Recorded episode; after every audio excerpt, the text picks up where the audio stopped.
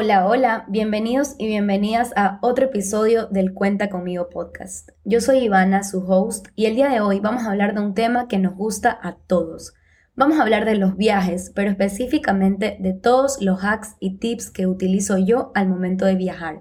Desde cómo me organizo y planifico mi viaje con anticipación hasta lo que hago al momento que llego a la ciudad donde viajo. Hace unos meses subí un post sobre este tema, pero he actualizado e incluido unas nuevas aplicaciones que he descubierto en este tiempo. La última es mi favorita. Decidí hacer este episodio porque los viajes sin duda son algo que yo incluyo en mi presupuesto. Dentro de mis metas de ahorro siempre está el viaje del año. Así le llamo yo, el viaje del año. Porque puede que no sepa dónde quiero ir específicamente, pero lo que sí sé es que mínimo quiero viajar una vez al año. Y como estoy próxima a hacer mi viaje del año, quería aprovechar que tengo la información fresquita para compartirla con ustedes. Cuando esté allá les estaré contando más datos financieros importantes sobre la ciudad a la que me voy, porque esta ciudad a la que me voy tiene una moneda local. Estoy demasiado emocionada, es una ciudad que nunca he ido antes, me han hablado un montón, entonces les iré contando cuáles son los mejores métodos de cambio, cuándo te conviene pagar con tarjeta de crédito, con qué marca específicamente de tarjeta de crédito te conviene hacerlo y dónde cambiar el efectivo. Pero bueno, eso estará dentro de otro episodio y al final les cuento a qué ciudad me voy. El primer tip que te quiero recomendar el día de hoy es una aplicación.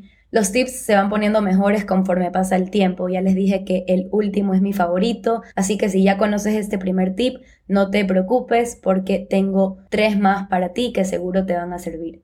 La aplicación se llama Skyscanner. En la descripción de este episodio vas a encontrar enumeradas todas las aplicaciones y páginas web de las que hablo en este episodio. Entonces, la aplicación se llama Skyscanner y básicamente es un comparador de precios, de vuelos y de hoteles. Entonces, tú pones las fechas en las que quieres viajar, eliges tu destino y te van a salir un montón de alternativas de diferentes aerolíneas donde vas a poder comparar los precios y lo mismo con los hoteles. Esta aplicación tiene una característica que me encanta y funciona perfecto para las personas que, por ejemplo, tienen que tomar obligatoriamente sus vacaciones en fechas específicas. Prácticamente el trabajo te está pidiendo que ya te tomes tus 15 días de vacaciones del año, pero tienen que necesariamente ser en estas fechas específicas. Entonces puede que quieras hacer un viaje, pero no quieres que sea un viaje caro.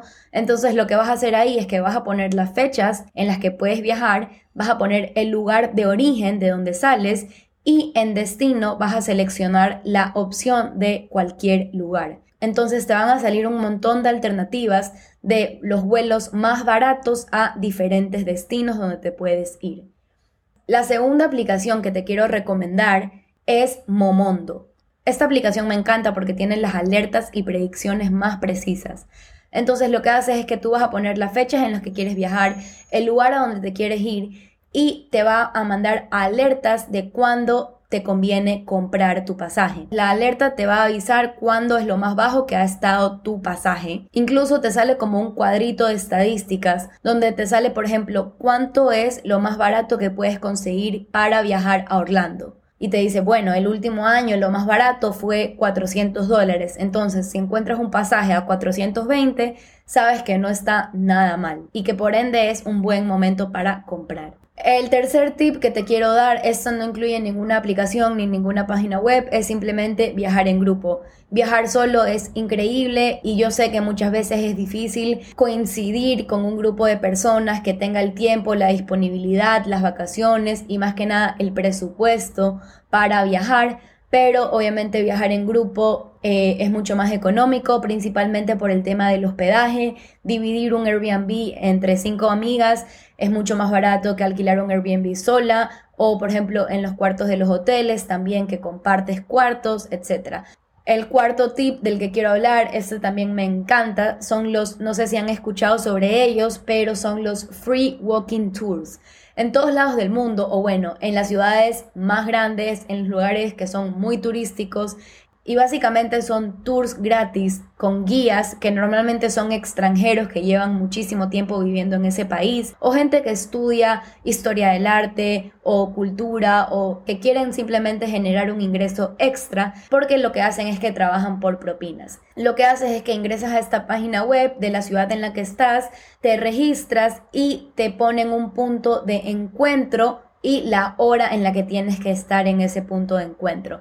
Normalmente hay dos horarios, uno en la mañana y uno en la tarde. Son completamente gratis, son seguros. Lo único que tienes que dar es una propina a la persona que te dio el tour en agradecimiento al tiempo que dedicó esta persona. Es una forma muy chévere y muy barata de conocer una ciudad. Entonces ya saben, la próxima vez que se vayan de viaje, no tengan un itinerario planeado, no quieran gastar en tours o en recorridos que normalmente son caros y no quieren dejar de conocer los puntos más importantes de una ciudad, les recomiendo los free walking tours. Una vez que se registran, les va a llegar un mail con el lugar donde tienen que ir. Por ejemplo, nos vemos en la Plaza del Centro a las 10 de la mañana. Y cuando llegan a ese punto de encuentro van a ver una persona con una banderita. Me acuerdo que era color naranja, pero no sé si depende de la ciudad a la que vayas. Pero va a estar esta persona con esta banderita indicándote que él es la persona que te va a dar el tour.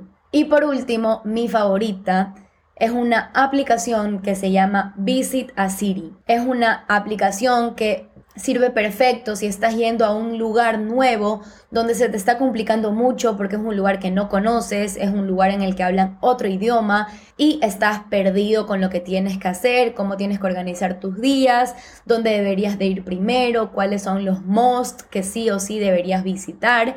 Es una aplicación que es gratis, le pones el nombre de la ciudad donde vas a viajar, le pones la dirección donde te vas a hospedar, ya sea del hotel o del Airbnb, cuántos días vas a estar en esta ciudad y qué tipo de viaje quieres hacer. Si es un viaje cultural, deportivo, un viaje súper ajetreado o un viaje súper tranquilo.